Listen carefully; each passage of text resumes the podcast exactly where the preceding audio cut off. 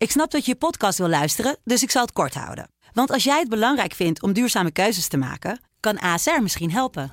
Nou hoor ik je denken, hoe dan? Nou, bijvoorbeeld bij het duurzaam herstellen van schade. Of de premies die we beleggen volgens ons duurzaam beleggingsbeleid. Dat bepaalt waar we wel en juist niet in investeren. Wil je meer weten over welke duurzame keuzes ASR maakt? Ga dan naar asr.nl slash duurzame keuzes. ASR doet het. Zo, dan kan je nu lekker naar je podcast luisteren.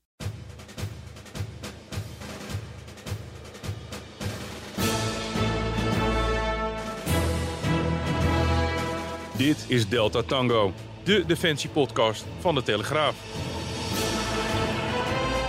Op eh, eigen houtje ben ik teruggegaan naar Kiev. Ik heb de trein gepakt. Ik heb gezegd van joh, ik ga. Je kunt niet vertrekken, want je zit in het front. Ik zei, nou, moet je eens opletten. Ja, en welkom weer bij Delta Tango, de defensiepodcast van de Telegraaf. En we zijn er vandaag met een verhaal wat echt heel bijzonder is. We vinden onszelf natuurlijk vaker wel bijzonder, uh, Sil van Schoonhoven, collega uh, defensieverslaggever. Maar, Wanneer niet, hè? Uh, nee, ja, maar, maar dit is echt een heel bijzonder verhaal wat we gaan vertellen vandaag. Ik denk ook wel dat het een verhaal is wat, wat behoorlijk heftig gaat worden. Dus laat dat als een soort bijsluiter zijn. Waar gaan we het vandaag over hebben? We gaan het vandaag hebben over de oorlog in Oekraïne. En dat doen we niet met iemand die dat vanaf een grote afstand beziet en analyseert en becommentarieert. We doen dat met iemand die daadwerkelijk aan het front is geweest in Oekraïne. En dat is heel bijzonder, Sil, want ja, zo heel veel Nederlanders, want we hebben een Nederlandse gast vandaag hier. Laat ik hem alvast introduceren. We noemen je Hendrik, want dat is ook de naam waarop je eerder in onze krant hebt gestaan en op onze website hebt gestaan met je verhaal. Laten we dat eens maar aanhouden. Silvan, hoe moeten we zijn verhaal plaatsen? Ja, nou, allereerst is het, is het bijzonder om Hendrik vandaag te ontmoeten, want we hebben elkaar veel en lang gesproken, telefonisch, via de app, maandenlang al. Ja, nog, Ja, nog sinds maart vorig jaar. sinds maart vorig jaar, eigenlijk Ja. om precies te zijn. En nu zien we elkaar eigenlijk voor het eerst, eh, voor het eerst live. En Hendrik heeft een, eh, heeft een wel een heel bijzonder verhaal. Hij ging tot vier keer toe eigenlijk. Hè? Als je het optelt, vier keer Ja. naar Oekraïne toe. Maar goed, we moeten maar even straks over de chronologie van hoe dat, hoe dat verlopen is. En wat er allemaal goed ging en wat er misging. Want dat is nogal een, eh, een opzomming bij elkaar. Ja, want, want Hendrik, voor de helderheid, het loopt daar niet vol met Nederlanders. Hè? Jij was een van de weinigen, denk ik. Eh, op, op mij, of, eh, naast mij was er nog eentje. Ja. Want aan het begin van die oorlog waren er heel veel mensen die een hand opstaken, die die, die, die kant op wilden. Er zijn er meerdere Nederlanders die kant op gegaan. Maar de meeste is eigenlijk ja, binnen enkele dagen is eigenlijk alweer terug vertrokken. Of enkele weken. Nou, natuurlijk zijn er twee personen om het leven gekomen in Oekraïne waar, die, die, die bekend zijn. Ja. Maar voor de verder rest, eh, qua Nederlanders is het heel rustig. Ik denk dat de vraag die voor de hand ligt is waarom in hemelsnaam wil je zoiets doen? Ja, waarom zet je die stap? Ik denk dat ehm, heel veel mensen natuurlijk thuis eh, zich eh, zorgen maakten over het welzijn van de Oekraïners. Niet alleen over de Oekraïners, maar ook eh, het verdere verloop van eventueel die oorlog. Hè. Stel dat Oekraïne ingenomen zou worden, wat zouden dan de verdere stappen kunnen zijn richting Europa? Ik ben altijd iemand van karakter geweest die niet aan de zijlijn wil kijken. Ik wil iemand zijn die daar daadwerkelijk ook zijn inzet in wil leveren. Daarvoor heb ik een heb besluit genomen eh, om te zeggen van nou ja, ik ga die kant op. Ik ga kijken wat voor bijdrage en welke zin ik eh, kan doen daar. En dat, eh, dat is natuurlijk een keuze met potentieel heel vergaande consequenties. Hè. Eergisteravond kwam jij bij mij op de lijn op WhatsApp met van... Kijk eens wat er gebeurd is in Kramatorsk. Ja. Een pizzarestaurant met twee raketten bestookt. En daarbij zijn veel mensen die ik ken zijn omgekomen. En ik zat daar zelf ook heel vaak. Ja, ik zat daar gemiddeld en als ik niet aan het werk was, een eh, drie à vier keer in de week. Ja, dus dan, dan, zie je eigenlijk van... eh, je had daar kunnen zitten en ja, dan was het einde verhaal geweest. Het is, eh, het is- het is misschien een gedachte die, die pas langzaam indaalt van hoe, hoe dicht je er dan... Ik denk dat het nog wel even duurt voordat het echt in gaat dalen. Het was voor mij eerder het stukje dat ik weet dat daar met regelmaat eh, collega's gingen eten. Dat ik mij heel erg ongerust maakte van, zaten daar op dat moment collega's binnen? Zaten daar bekenden van mij binnen? Maakt voor mij niet uit van, ken je iemand of ken je iemand niet? Blijft verschrikkelijk wat zo iemand overkomt. Maar het komt wel heel dichtbij als je met eh, jongens hebt samengewerkt die dan mogelijk aanwezig zijn geweest en eh, die daar eh, mogelijk bij om het leven zijn gekomen of gewond zijn geraakt. Terwijl ze gewoon een hapje zaten te eten samen met burgers, want het is gewoon een civiel burgerrestaurant. Ja, ja. E- Even terug naar hoe, hoe jij in Oekraïne terecht bent gekomen en hoe je daarna steeds weer terugkeerde eigenlijk. Hè? De eerste keer, we hebben dat verhaal ook in de krant gehad, was helemaal een eh, merkwaardige geschiedenis. Want Ja. jij, jij ging toen met, met drie andere Nederlanders, Ja. ging jij die kant op. Jullie werden bij elkaar geveegd. Ging naar Oekraïne om daar te strijden. Maar dat was eh, een kortstondig avontuur. Vertel, hoe, ging, hoe, liep het ook Ja, alweer? ja, dat was wel een heel apart eh, avontuur. Eh, heel kort, ik heb mij aangemeld via de website. Daar kon je je bij een uh, speciaal forum aanmelden voor, uh, voor mensen die daar graag wilden gaan helpen. Uh, vervolgens werd je gekoppeld aan een coördinator in Nederland. Nou, dat was een, een, een man met een bepaald verleden. Ehm, waarvan ik dacht van, nou ja, oké, moet ik het serieus nemen of niet? Maar we gaan er gewoon in mee. Je hebt een doel voor ogen, je wil graag naar Oekraïne toe. dus ik heb mij er aangemeld. vervolgens ben ik in een WhatsApp groep terechtgekomen met drie anderen. Uh, drie andere Nederlanders, die daar ook graag heen wilden. Uh, en vervolgens ga je met z'n vieren contact hebben en je gaat zelf met z'n vieren bepalen wanneer gaan we nou vertrekken. Gewoon met je eigen auto in feite. Gewoon met je eigen auto. Hoe gaan we het doen? Wie betaalt wat? Ehm, gewoon de, de, de, praktische zaken. Maar je kent elkaar dus gewoon helemaal niet. Dus het voelde voor mij echt gewoon een beetje als een blind date. Want ja, je kent de mensen niet en je gaat er meteen op reis. En ook niet eens naar zomaar een land, je gaat naar een oorlogsgebied. Zonder dat er een vertrouwensband bestaat. Of dat je ook maar iets weet van die mensen. Dus ik, ik, ik heb amper drie weken, ja, drie, vier weken contact gehad met de mensen. Alleen via WhatsApp. En af en toe telefonisch uh, voordat we samen in de auto stapten. En daarvoor hebben we elkaar één keer ontmoet. En de volgende ontmoeting was eigenlijk al de rit naar uh, Oekraïne toe.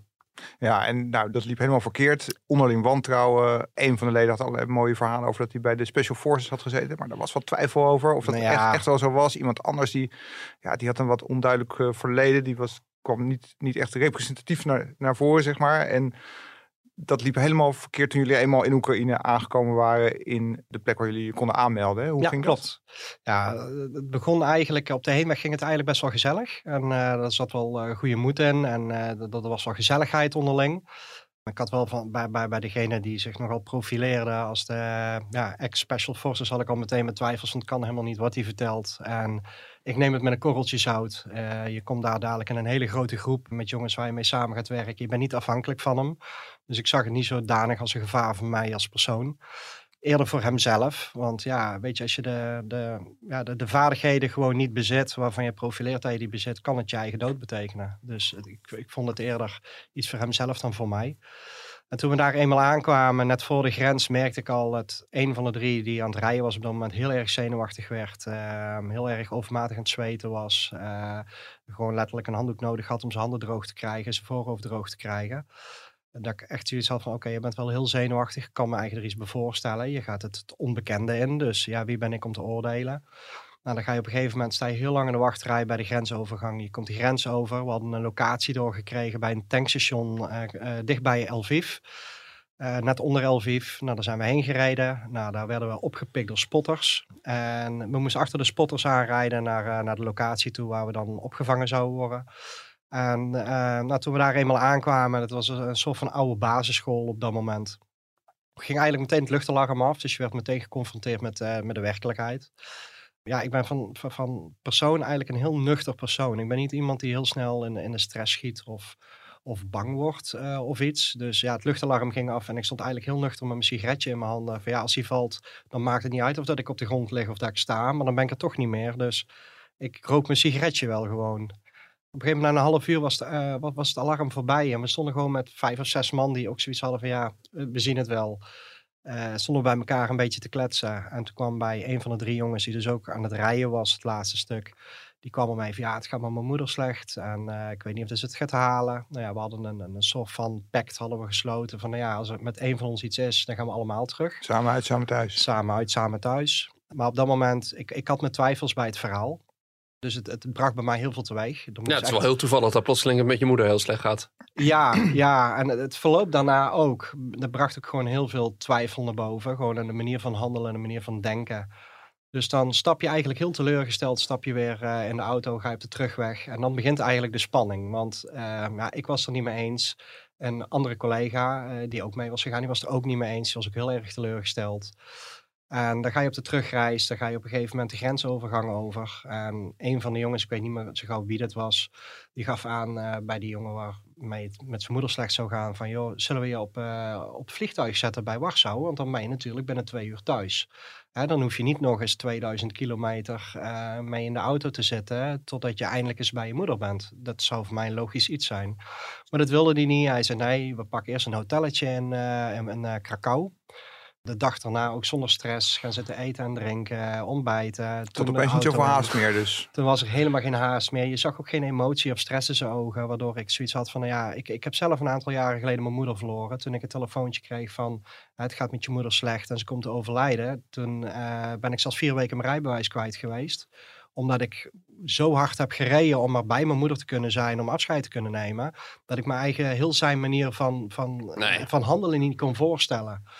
Dus ja, dat is eigenlijk ja, de, de, de spanning ook in de auto die, die, die gewoon echt continu voelbaar was. Na drie kwartier in dat kamp was, eh, was dat avontuur alweer, eh, alweer voorbij. En dat is een enorme teleurstelling eh, voor jou. Absoluut, ja. Iets, iets waar je week op hebt voorbereid, dat zo als Ja. een nachtkaars uitgaat. Maar daar kwam een herkansing. Je, je ging nog een tweede keer daarheen. Toen kwam je bij het Vreemdelingenlegioen terecht. Maar dat was geen succes, Absoluut niet. want je werd niet betaald. Dingen waren slecht georganiseerd. Jullie werden er niet op uitgestuurd. Toen dacht je van, ik gooi het, het bijltje erbij neer. Ik ga terug naar huis. Eigenlijk geen schot gelost. Nou, getraind. Jullie werden ook niet Nog niet getraind, hè? eens. Nog niet eens. Ik, het, het, het had er eigenlijk mee te maken, wij zouden bij het normale Oekraïense leger komen. En dat werd ook volgehouden tot het moment dat we weggebracht werden naar de, eh, naar de trainingslocatie. En we kregen daar ook nog steeds eh, het contract niet. Pas op de trainingslocatie werd een contract onder mijn neus geduwd van, nou ja, dit is je contract, dit ga je tekenen en dan kun je beginnen. Maar dat was een legioencontract. Dus ik zeg van, ja, sorry, maar ik heb vanuit huis uit geleerd nooit iets tekenen zonder dat je begrijpt wat je tekent. Dus ik wil het eerst vertalen. En eh, nou, toen zag ik op een gegeven moment de groep waar wij mee samen moesten gaan werken. Ja, ik heb nog nooit zo'n ongeorganiseerde ellende meegemaakt. Waarvan ik zeg van nou, daar kan ik niet mee samenwerken. Hoe, hoe kan je dat zo goed taxeren? Want even voor de duidelijkheid. Je hebt zelf ook een achtergrond binnen de krijgsmacht. Ja, maar dat is niet te vergelijken met het werk wat ik hier nu heb gedaan. Maar je weet wel een beetje waar je het over hebt. ik Dus heb, je, ik, ik ja. heb een volledige basisopleiding gehad. Ik heb eh, zes jaar eh, effectief als militair gewerkt. Dus je, je, je weet wel een beetje hoe dat je mensen in moet schatten. Ja. En wat je daar zag, mensen die dronken waren, mensen die een feestje aan het bouwen waren, eh, totaal geen benul hebben van dat je in een oorlogsgebied zit en dat daar op een bepaalde manier naar gehandeld moet worden. De manier waarop hoe met wapens omge- omgesprongen werd, eh, in het zand gegooid, eh, totaal geen zorg voor gedragen werd. Dat zie je eigenlijk binnen twee uur. En ik had zoiets van, nee, dit, dit, dit is absoluut niet iets waar ik mee kan werken. En dan ga je vragen stellen aan mensen van, joh, wat is jouw achtergrond? Ja, ehm, een ervan zei van, joh, in elke groep heb je iemand zitten die helemaal niks kan, maar je kan in ieder geval lekker koken. Nou ja, en dat waren dan mensen waarmee jij het front ingestuurd zou worden. En ik zei, nee, ik, ehm, ik, ik heb er vrede mee als ik kom te overlijden tijdens de strijd. Hè? Dat is een afweging die je maakt als je erheen gaat. Maar niet ten koste van domme fouten of eh, onkunde. Dan vind ik gewoon dat je voor je eigen een streep erdoor moet trekken. En toen ben ik op de terugweg gegaan. Weer dat hele eind eh, naar huis. Ja, en ja. eh, daar was je weer. Toen ben je nog een, nog een derde keer gegaan. Dat was een beetje om Vrienden op te zoeken. vrienden op te zoeken. Hè? Daarbij kreeg je wel de raketten om je oren. Ja, ja, dat was ook met de auto opnieuw. Ik zat in Kiev en ehm, ik, ik, ik heb een tijdje in Spanje heb ik gewerkt. Eh, daar heb ik een eigen onderneming gehad. Ik verhuurde daar boten als bed en breakfast. En ik heb vorig jaar, eh, toen de oorlog uitbrak, bij toeval Oekraïners leren kennen die een boot huurden. En eh, daar heb ik altijd contact mee onderhouden. En die zei van, joh, als je nou in de buurt bent, eh, kom gezellig langs. Ik zei, nou ja, in de buurt was ik niet, maar ik miste het wel. Ik denk, nou ja, weet je, ik stap in de auto en ik rij voor een paar weken naar Oekraïne toe. Ga naar Kiev, ga die mensen opzoeken. Dus ik ben bij die mensen in huis geweest. Hele leuke tijd gehad. Ehm, ja, dat is ook weer de werkelijkheid. Het continu geen stroom hebben. Stromend water was een probleem op dat moment. En de raketten. Het, het was heel erg hevig rond eh, de, de, de periode van kerst, oud opnieuw. Het kwam ook dichtbij toen, geloof ik. Hè? Heel dichtbij. Ja, de, de, de dichtstbijzijnde was 250 meter van het appartement waar ik zat. Ja, ja, Ja, daar zat, ik, eh, daar zat een energiecentrale. ja. Dat was dus vriendenbezoek. Niet Ja. eh, om ergens hierbij aan te sluiten. Weer terug naar huis. En toen besloot je van, oké, ik ga het een vierde keer proberen. En nu ga ik me echt aansluiten Ja. bij het leger. En dat was eigenlijk belangrijkste moment eh, dat je daar was. Wat heb je daar kunnen doen? Nou ja, het is, eh, de eerste twee maanden was het heel rustig. Op het moment dat je aankomt en je meldt je eigen aan, dan krijg je de, de contractprocedure. Dus je gaat al je papieren invullen voor een bankrekening eh, die geopend moet worden. Eh, want dat kan alleen maar bij één bank eh, waar eh, Defensie op betaalt. Vervolgens moet je formulieren invullen een background check van, van de veiligheidsdiensten. Want, dat- zodat ze kunnen checken of dat alles klopt met je, dat je niet gezocht wordt of wat dan ook. Dat heeft het langste geduurd. Vervolgens twee maanden later, ik geloof op 14 april, midden april ergens, kreeg ik oké. een militair paspoort gekregen. Nou, dan krijg je je wapen toebedeeld. Dan eh, ga je uitrusting in orde maken. Je, wordt, eh, je komt in je team terecht. Je gaat kennis maken met je team. Je gaat naar trainingsfaciliteiten toe. Dus eh, je, je, gaat je wapen ga je afstellen naar je eigen, naar je eigen hand. Ehm, je gaat samen trainen met de jongens om op elkaar ingespeeld te zijn. En dan begint het eigenlijk. Ja, en dat, dat was natuurlijk een tijd dat het tegenoffensief eraan zat te komen. Daar Ja. werd veel over, over gepraat van hè, in het voorjaar. Dan gaat het gebeuren. Ja. Er was natuurlijk rondom Bakmoed met name, eh, daar spitste de strijd zich op toe.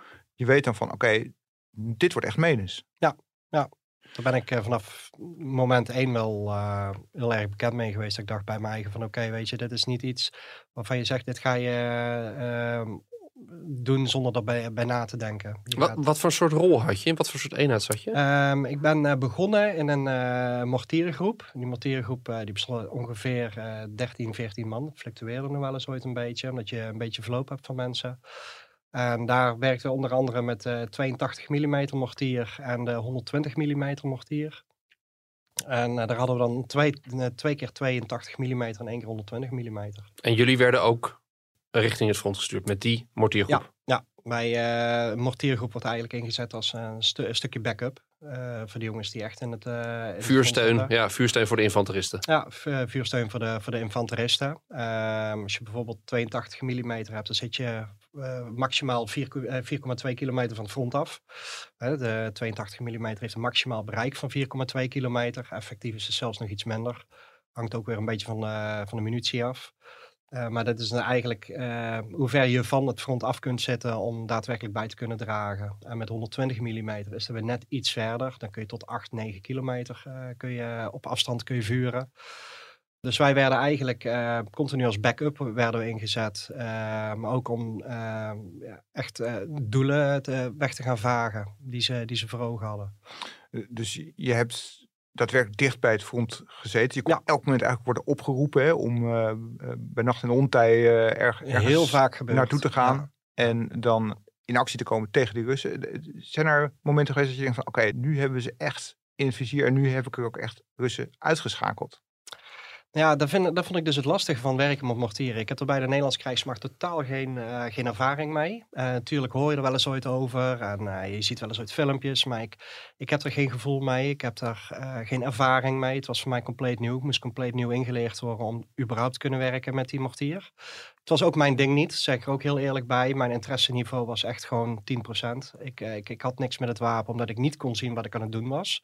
Je, je vuurt een raket af en je komt ergens een paar kilometer verderop neer. Het is alsof, alsof we hier een raket zouden afschieten op de Dam. Ja, Ja. hij landt er, maar we kunnen het vanaf hier niet zien en je hebt er ook niet zo heel veel gevoel mee. Nou, dat. Ja, ik, ik ben iemand die, dat klinkt misschien heel raar, ik moet zien wat ik doe. En ik, ik, ik zie niet met een, eh, met, met een mortier wat ik aan het doen ben. Ik zie dat, dat ding, dat gaat de pijp in, hè? De, de, de, de barrel, die gaat eruit en die komt ergens neer. En je hoort via drone specialisten of een verkenningsploeg je van, nou ja, je hebt dit of dit doel heb je geraakt. Of je zit er zo ver naast, je moet bij gaan schakelen, corrigeren. Eh, maar je ziet, je ziet zelf niet wat je doet. Dus dat heb ik op een gegeven moment ook aangegeven van, joh, ik, eh, natuurlijk kan ik hier een bijdrage in leveren in deze ploeg. eh, maar het is, het is niet wat ik graag zou willen doen. Het is ook niet waar ik mijn eigen het beste bij voel. En je had ook wat, wat moeite met de wijze van optreden. Hè? Ja, ja. Hoe, hoe zat dat precies? Nou ja, het, het, het, het- het legioen of de eenheid waar wij bij zaten, ehm, eh, heeft een, eh, staat los van de normale Oekraïnse, Oekraïnse leger. Het Oekraïnse leger is heel erg aan het verwesteren. Hè? Die, die zijn heel erg lang nu getraind door het Volgens de Westen. westerse doctrine. Dus die nemen heel erg de, de, de wester- westerse mentaliteit over. Eh, alleen dit miste ik in eh, de groep waar ik in werkte. Ehm, om een voorbeeld te noemen, eh, voor mij, ik ben mij heel erg gaan inlezen toen ik ging werken met mortieren. Van, waarvoor gebruik je mortier? Wat is nou, hoe ga je om met de mortier? Waar, welke toepassingen heb je om een mortier in te zetten? Om te weten waar ik mee bezig ben. Dat leek mij heel duidelijk. En overal waar ik las en mensen die ik sprak, die gaven aan van ja, mortier is een, een mobiel wapen.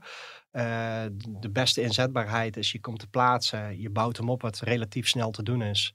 Eh, je vuurt een aantal raketten af of, of, of mortieren en je pakt in en je maakt dat je wegkomt. Dus mobiel, zo snel mogelijk in en uit. Om te voorkomen dat, eh, de, in dit geval, dat krijgt. dit geval de Russen inderdaad er iets op jou afstuurden. Ja. Ja, en wat, wat onze teamleider besloot, was iets waar ik gewoon niet achter stond. Dat was om statisch te gaan vuren. Dus dat wil zeggen dat je eh, op één en dezelfde plek eh, komt te staan met een mortier. Je gaat vanuit die plek ga je continu vuren. En daar blijf je gewoon eh, voor een x aantal dagen. Dat kan een aantal dagen zijn. Dat kan ook het langste wat ik heb gehoord. Ik heb het zelf niet gedaan, maar het langste wat ik heb gehoord is bijvoorbeeld twee weken. En daar heb ik op een gegeven moment mijn feedback op gegeven van joh, ik, ik kan me eigenlijk niet indenken dat dit verstandig is. Want iedereen kan bedenken als jij drie, vier mortieren de lucht in gooit, dat op een gegeven moment de Russen gaan calculeren van nou ja, dit is een 82 mm. Dat wil zeggen het heeft een bereikwijdte van 4,2 kilometer. Dus hij moet binnen een straal hè, van, van, van, van tussen hier en daar moet, moeten ze ergens gaan zitten. Ze sturen een drone en ze weten je te vinden. Je krijgt counterfire. Gebeurde dat ook echt? Ja, Want- absoluut. Ja, dat hebben we meegemaakt, helaas. Ehm, waardoor ook een aantal mensen het ziekenhuis in zijn beland. Gelukkig niet, eh, niet dodelijk getroffen, maar wel eh, waarvan één ernstig eh, gewond raakte. En toen heb ik ook aangegeven van, joh, is dit niet precies wat ik nu heb aangegeven waar ik bang voor was? Maar eigenlijk werd daar geen rukbaarheid aangegeven. Voor de verder is ook hele goede ervaring met het team. Een heel fijn team, hele leuke jongens. Alleen deze teamleider, daar kon ik niks mee. Want omschrijf eens, weet je, je gaf net ook aan van je bent backup. Je ziet niet wat je doet. Maar feit is wel, je staat wel in de gevarenzone. Het is, hoe, Ja. hoe, hoe is dat dat jullie zo in actie waren? Hoe, hoe, hoe- probeer dat een beetje te omschrijven, zo'n moment of zo'n dag. Nou ja, je zit vol adrenaline. Eh, want je, je gaat ten eerste al naar het onbekende. Je bent daar, en dat beschrijf ik bijvoorbeeld de eerste keer. eh, je bent er nooit die regio in geweest. Je hoort wel van, nou ja, je hoort van de jongens van, hey, het is hel. Het is echt hel op aarde. Dit is niet te vergelijken met Afghanistan of Irak. Dit is echt hel. Dus natuurlijk ben je scherp. Ik ben iemand, als ik ergens voor ga, ga ik voor duizend procent of ga niet. Dus ik, ik ben volledig gefocust. Ik had wel enige rust in mezelf. Het was voor mij ook echt een pijlmoment voor mezelf. Van hoe ga ik hiermee om? Ik heb dit nog nooit meegemaakt. Dus ik wist ook niet hoe ik zelf zou reageren. Nou, dan kom je daar en dan ga je opbouwen volgens hoe dat je het is aangeleerd. En eigenlijk eh, voelde ik mij op dat moment niet anders als dat ik aan het trainen was. Pas na afloop, dat je dus vertrekt, dat je zoiets hebt van wow, ja, dit was wel serieus. Dit, dit was geen training. Stond je daar ook in de hel op aarde? Ik bedoel, omschrijf eens een beetje de, de setting waar je dan in stond. Eh, wij zaten op dat moment op twee kilometer van de ingang van Bakhmut. Eh, wij, eh, we zaten meer in de richting van, eh van, van Sloviansk Minkivka. Dat was eigenlijk op dat moment een beetje de inzet. Is dat een soort lege vlakte? Geen steen meer op de ander? Of hoe- Nee, nee wij, de eerste keer dat ik ging was echt in een, meer, meer, meer een dorpje. Je kunt het vergelijken met een, een, een klein dorpje met boerderijen. Hè, hele kleine boerderijtjes. Wij bescholen ons eigen achter een huis waar ook een bunkertje bij was. Dat als je counterfire zou krijgen, dat je dat bunkertje in kon. Er zijn nog voormalig Sovjet-bunkertjes die mensen vaak bij, eh, bij de huizen hadden. Eh, dus het was eigenlijk in een setting gewoon midden, midden, in een dorpje, dus geen platteland. Ehm, dat- dat- ik, ik heb ook verhalen gehoord van collega's die, die vaker erop uitgingen. Die, die, die zaten in eh, een treeline met een hoop bomen, zaten ze verscholen gecamoufleerd. Dus dat was eigenlijk, eh moet er continu gecalculeerd worden van, nou dit is het doel, waar moeten we dan gaan zitten? Hè? Wat, wat, wat zou het veiligste zijn, wat het is het beste bereikbaar? Want ook de wegen waren natuurlijk vreselijk slecht bereikbaar. Ja. Want, want daar stukken geschoten. Nee, dat had te maken met het, natuurlijk de, de, de weersomstandigheden. De dooi, eh, de, de modder. eh, echt ontzettend diepe modder waar gewoon heel lastig soms doorkomen was met, eh, met jeeps. Ja, en het was ook lastig voor je mortieren natuurlijk om die goed te kunnen opstellen in die, eh, in die modderige ondergrond. Want Ja, je gaat ze natuurlijk inbedden. Dus de, de, de eerste twee mortieren die je afvuurt, die doe je eigenlijk om in te bedden. Hè? Dus eh, zodat je zorgt dat die mortier verzinkt, eh, de, de grondplaat verzinkt en dat die stabiel blijft staan. Maar toch, met zoveel geweld als dat zo'n mortier afgaat, blijft die wegzakken in deze ondergrond. Dus je, je moet op een gegeven moment ook een afweging gaan maken van, ja, hij is nou zo ver weggezakt, gaan we hem opnieuw opbouwen. Ja, Eh, want dan gaat de precisie, die gaat eigenlijk... eh, En op een gegeven moment ga je er ook een handigheid verloren. in krijgen. Want je, je, gaat dingen bedenken om te zorgen dat het niet ver genoeg gaat wegzakken. Dus je, je gaat zandzakken eronder doen. Je gaat hem inscheppen, zandzakken eronder, zand erop, dan die mortierplaat erop. En dan komt eigenlijk de ervaring van de mensen komt, eh, komt naar boven. Van ja, hey, wij deden dat zo. Wij deden zandzakken eronder. En oh, hey, je kunt er ook wat puin onder scheppen. Zo, zo ga je vindingrijk zijn om het zo stabiel mogelijk te maken. Was het dan elke dag actie? Elke dag in actie komen? Of hoe, hoe, hoe ging dat? Nou ja, elke dag actie is een groot woord. Wij werden bijna elke dag wel op actief gezet. En dat wil dan zeggen dat je eh, te horen krijgt, je krijgt een appje van joh, wapens laden, kant-en-klaar staan. Uh, dan krijg je bijvoorbeeld horen, uh, je hebt twee uur totdat, uh, totdat je moet vertrekken vanaf een telefoontje. Dus als je nu telefoon krijgt, dan heb je twee uur om te vertrekken of je hebt tien minuten om te vertrekken. Het is echt compleet afhankelijk van wat is de situatie. En dat, dat gebeurde uh, sommige dagen elke dag, dat we op actief gezet werden. En dat je naderhand afgebeld wordt. Dus dat je terugkrijgt van jongens, jullie hoeven niet. Dank je voor je inzet, maar breng alles maar terug naar de wapenkamer. En uh, soms dan ging het wel door. Maar de meeste keren dat je op, op scherp gezet werd, ging het niet door. Nou, is het een beetje een anticlimax op het moment dat je helemaal opgeladen hebt voor zo'n missie? Ja, en dan, uh, nee, jongens, blijf toch maar thuis. Maar soms, soms ging het dus wel door. Dus ja. je hebt een aantal missies wel uitgevoerd. Ja. En vanaf de plek waar je, waar je zat, zag je natuurlijk mensen met, met wie je sprak, zag je komen en gaan. En soms gewond of zelfs dood uh, Ja. terugkomen. Hè? Je, hebt, je hebt echt, uh, die dood die was altijd in, in die omgeving aanwezig. Ja, het was natuurlijk een, een, een Bachmoed, dat is geen onbekend verhaal, dat natuurlijk een hele he hevige strijd is geweest. Op het moment dat je in Kiev zit, waar ik op dat moment mij eigen aangemeld had, leer je al een hele hoop jongens kennen. En een hele hoop van die jongens die, die gingen op dat moment allemaal naar, naar Bachmoed toe. Dan heb je bepaalde uh, groepen op bijvoorbeeld Telegram waarmee je contact houdt met, uh, met bepaalde groepen, met bepaalde jongens. En dan krijg je toch wel weer namen door van oh, die, is, die is helaas om het leven gekomen en die heeft het niet mogen redden. En het is niet dat je een emotionele band hebt met die jongens, maar je hebt daar toch mee staan praten. Je hebt daar toch een gezicht bij. Je weet toch van dat hij stond te vertellen van heeft een vrouw en twee kindjes. Uh, natuurlijk heeft het wel toch als mens zijn ook een impact op je. Ja, Komt er dan zo'n punt dat je denkt van nou, ik ben er wel klaar mee. Ik, wat doe ik hier eigenlijk? Of bleef je je wel nuttig voelen? Nee, dat was voor mij juist de motivatie om door te gaan. Wat bedoel je? Nou ja, je ziet daar uh, heel veel van de jongens die nu uh, aan het vechten zijn in Oekraïne. Uh, dan heb ik het niet over het legioen, over de Oekraïners zelf. dat zijn normale mensen. Die zijn nooit militair geweest. Die, de een die werkt als bediende in een restaurant en de, de ander die werkt in de wegenbouw. En die zijn bewapend omdat het land ze heeft opgeëist. Hè? Dat is natuurlijk een dienplicht nu.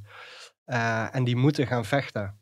Uh, en die mensen die, die, die, die willen eigenlijk natuurlijk niet. Hè. Ze willen natuurlijk wel vechten voor hun, voor hun land.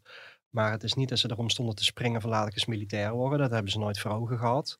En ik vind juist ook uh, dat je, als je dan kijkt naar die mensen die dus nooit militair zijn geweest. En als je dan kijkt dat ik bijvoorbeeld wel militair ben geweest. Dat bij mij denk van ja, weet je, ik kan het verschil niet maken in een oorlog. Hè. Dat, dat kun je nooit in je eentje. Maar met z'n allen kunnen we het wel. En vele handen maken licht werk. Uh, voor mij was het juist de motivatie van, nou ja, luister, als we dit met z'n allen doen, dan hebben we veel meer kans van slagen. Dan zijn al deze militairen die nu sterven, zijn niet voor niks geweest. Jij hebt toen bij ons in de krant verteld hoe dat, hoe dat ging. Hè? Dat, is een, um, dat is een kleine twee maanden geleden, denk ik. Ja. Je stond ook bij ons op de voorpagina. Ja, in vol klopt. ornaat, hè, in uh, Oekraïns Ja. uniform met dat Nederlandse vlaggetje ook op je borst. Dat interview, dat werd je niet in dank afgenomen. Nee, nee. Nou ja, het, het, is natuurlijk aan beide kanten zo. Rusland en Oekraïne hebben beide uh, dat ze beperkte vrijheid hebben met media-aandacht. Dus ook als militair zijn heb je een beperkte aandacht. Er zijn wel mogelijkheden om interviews af te leggen. Dat moet je indienen bij je commandant. Uh, de commandant die gaat eerst het interview lezen. Vervolgens krijg je een, een, een positief antwoord of een negatief antwoord. Een negatieve mag je niet laten plaatsen of aanpassen. Een positief antwoord mag je hem plaatsen. Uh, ik had er wel aangegeven dat ik een interview zou doen bij mijn teamleider. Maar ja, goed, mijn teamleider en ik, dat was vanaf dag één water en vuur. Dus hij gaf naderhand natuurlijk aan van, nou ja, dat uh, wist ik niks van. Ja, op een gegeven moment uh, is het geplaatst door de Telegraaf. En een uur later zat ik eigenlijk al in gesprek, werd ik op non-actief gezet. En werd mijn wapen ingenomen. En ik volgde er eerst een onderzoek, dat uiteindelijk twee dagen heeft geduurd. En na twee dagen ben ik in ere hersteld, zoals ze dat noemen. Dus uh, mocht ik weer terug aan het werk. Want ze, ze hadden er nog eens naar gekeken en ze dachten, nou, nou ja, eigenlijk is er niet zoveel mis mee wat je hebt nee, gezegd. Er waren een aantal dingen waar uh, Oekraïne gewoon heel fel op is. En dat is een van de fouten die ik wel zelf ook erken, die ik heb gemaakt. Dat was dat ik het aantal doden heb genoemd en gewonden bij een raketaanval op een, op een hoofdkantoor van de militaire diensten. Het aantal gewonden en doden uh, qua militairen valt onder Oekraïns staatsgeheim. Dus dat mag nooit naar buiten gebracht worden. Je mag het niet erkennen. Uh, je mag het dus niet bevestigen. Ook al is het misschien in de media al lang bekend. En uh, we hebben journalisten een, werk daarin gedaan. Nog mag ik het niet erkennen. Eh, dat was een van de kritiekpunten, dan wel adviespunten die ik meekreeg. Van joh, de volgende keer als daarover gesproken wordt, praat niet over aantallen. Dat, uh, je wilt de, de vijand niet wijzer maken als dat nodig is. Ja. En het tweede punt waar ze een puntje van kritiek op hadden, dat was de, de, de plaatsnaam. Dat ik op dat moment in Kramatorsk zat. Hij zei, joh, is niet verstandig. Je zit er nog op dit moment. Dat kun je beter achteraf doen als je weg bent. Als je er na de rand over na gaat denken, zit er een logica in. Ja. Dus, maar dat was een leermoment. Maar het is niet dat ik daarop afgeschoten ben. Nee, dus En, eigenlijk eh, zeiden ze van, joh, kom maar weer terug. Hier heb je je wapen weer. En eh, back to business. En je had toen Nou ja, eh, eigenlijk nog, een- nog een ander plan, hè? Want jij wilde dus eigenlijk al weg bij die mortiereenheid. Ja. En je wilde naar een andere eenheid. Wat, wat was dat? dat was een close combat eenheid, een eh, rifle assault groep. Dus dat zijn de jongens die meer ehm, op, op, op korte afstand gaan werken. Die worden ook tot echt aan de rand van Bagmoed ingezet. Sommige situaties ook in Bagmoed. Nou, natuurlijk niet meer. Dat is natuurlijk een hele andere situatie. Ik weet niet waar ze nu zitten, maar dat was destijds. Ehm, die worden bijvoorbeeld ook ingezet om een gebouw staande te houden. eh, om die, eh, te zorgen dat hij niet in handen komt eh, van de Russen. En daar had ik meer feeling bij, omdat je ziet wat je doet. Het is niet dat ik per se doden wil zien of wil zien wanneer ik iemand raak. Maar ik wil zien waar ik mee bezig ben. Ik, wil, ik, ik heb moeite om te vertrouwen op anderen. Zeker als je met mortieren werkt, dan ben je afhankelijk van informatie die je via anderen binnenkrijgt. En de communicatie tussen eh, het legioen en de Oekraïners zelf. Dat ging soms nog wel eens wat lastig vanwege de taalbarrière. Dat ging niet altijd vlekkeloos. En dat maakte me ergens toch wel zenuwachtig. Maar ja, eh, nu zit je hier en niet in Oekraïne. Klopt. Hoe komt dat? Nou ja, ik, eh, op een gegeven moment ben ik overgeplaatst in die nieuwe groep, Close Combat. Op zich een heel leuk contact ook met de groep, met de teamleider ook, hele leuke man. Maar je krijgt toch dat eh, je naam gaat zwerven, doordat de teamleider waar ik daarvoor zat bij in de mortiergroep eh, continu bleef rondpraten dat ik een eh, security leak was. Ik was een, ik was een gevaar. Ehm, op een gegeven moment merkte ik dat die man mij zo aan het frustreren was dat ik echt aan mijn grens zat van eerdaags dan, dan ontplof ik en dan pak ik hem persoonlijk. Dat is ook één keer bijna gebeurd, waardoor ze drie auto's op me af hebben gestuurd om me weg te trekken.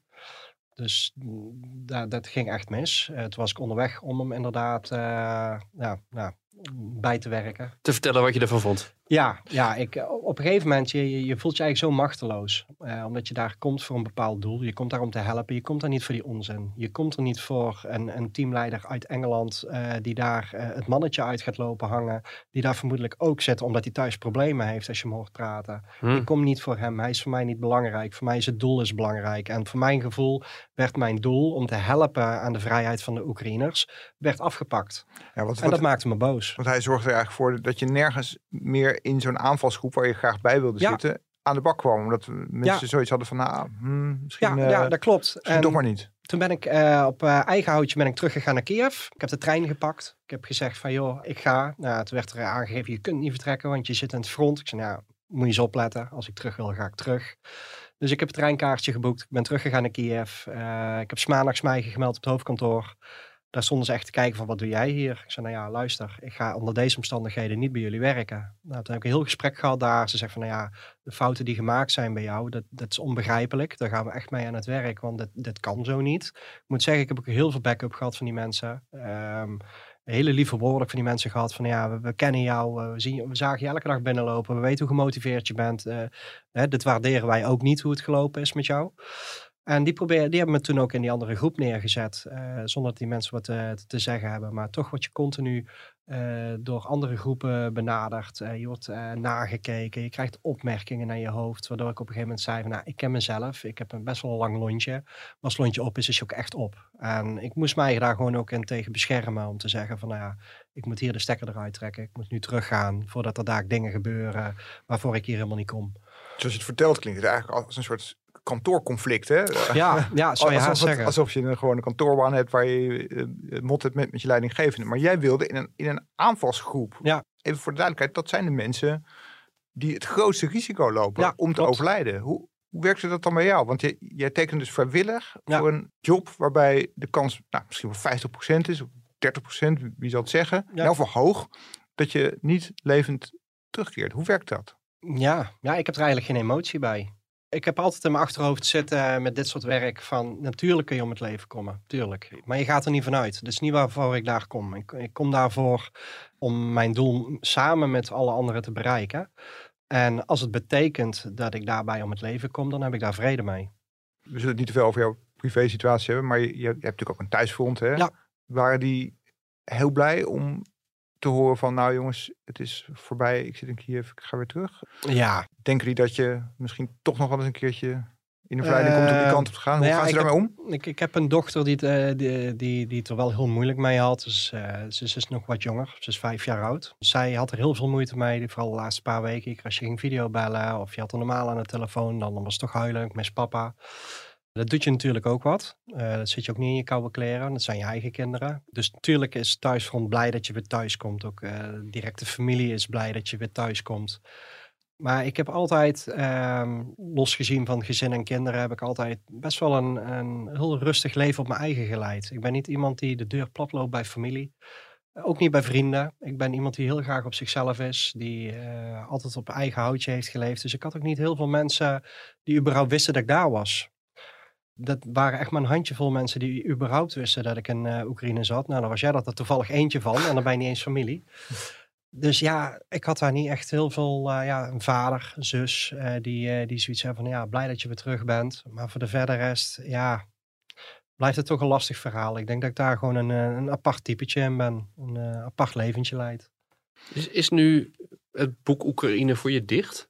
Of alleen maar even tijdelijk? Ehm, ik zeg nooit nooit.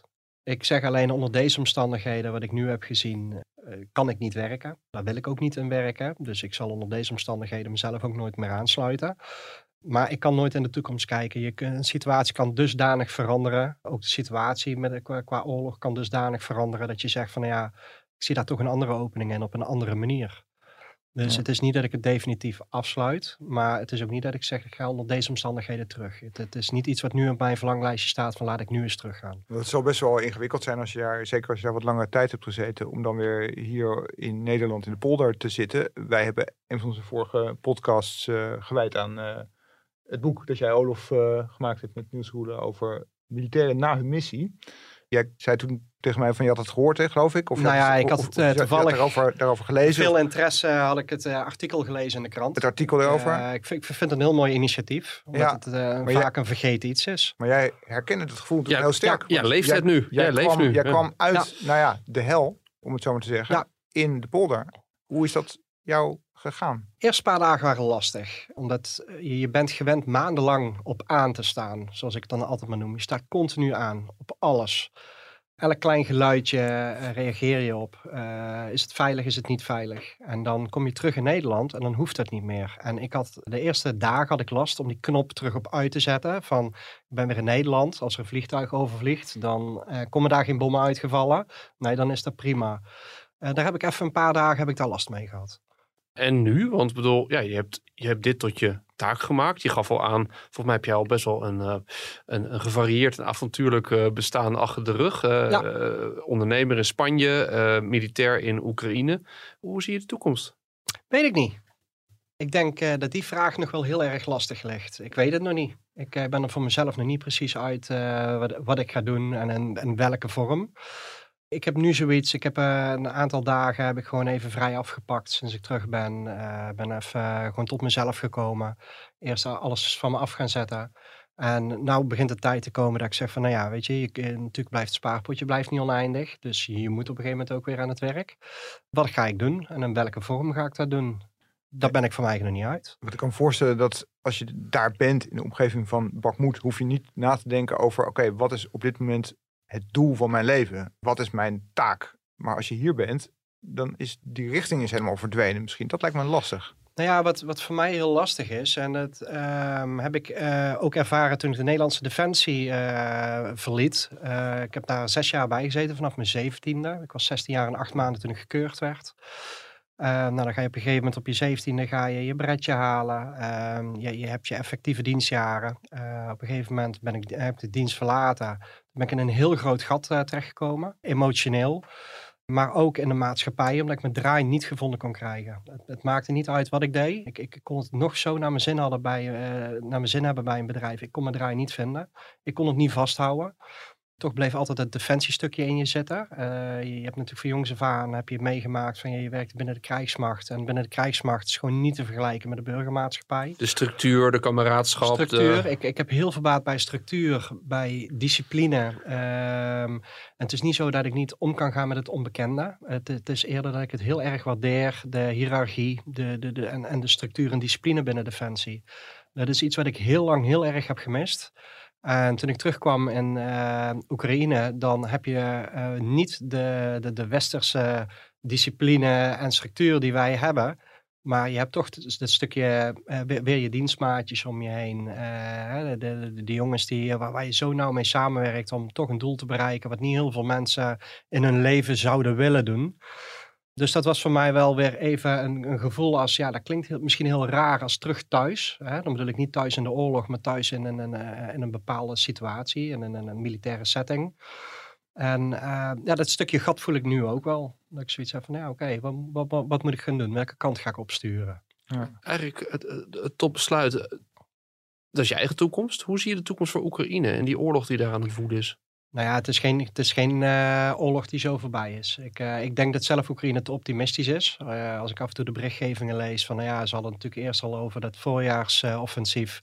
nou, dat is natuurlijk al wekenlang uitgesteld. Um, als je gaat kijken dat de frontlinie natuurlijk een 1500 kilometer lang is, zie ze maar eens weg te krijgen. Ik, uh, ze, hebben natuurlijk alle hulp van, uh, van uh, onze westerse alliantie, maar dit is op wapenvlak. Maar je moet wel ook de eigen mensen behouden. En er zijn natuurlijk in Bachmoed heel veel mensen om het leven gekomen. Er is nog wel een potje met Oekraïners.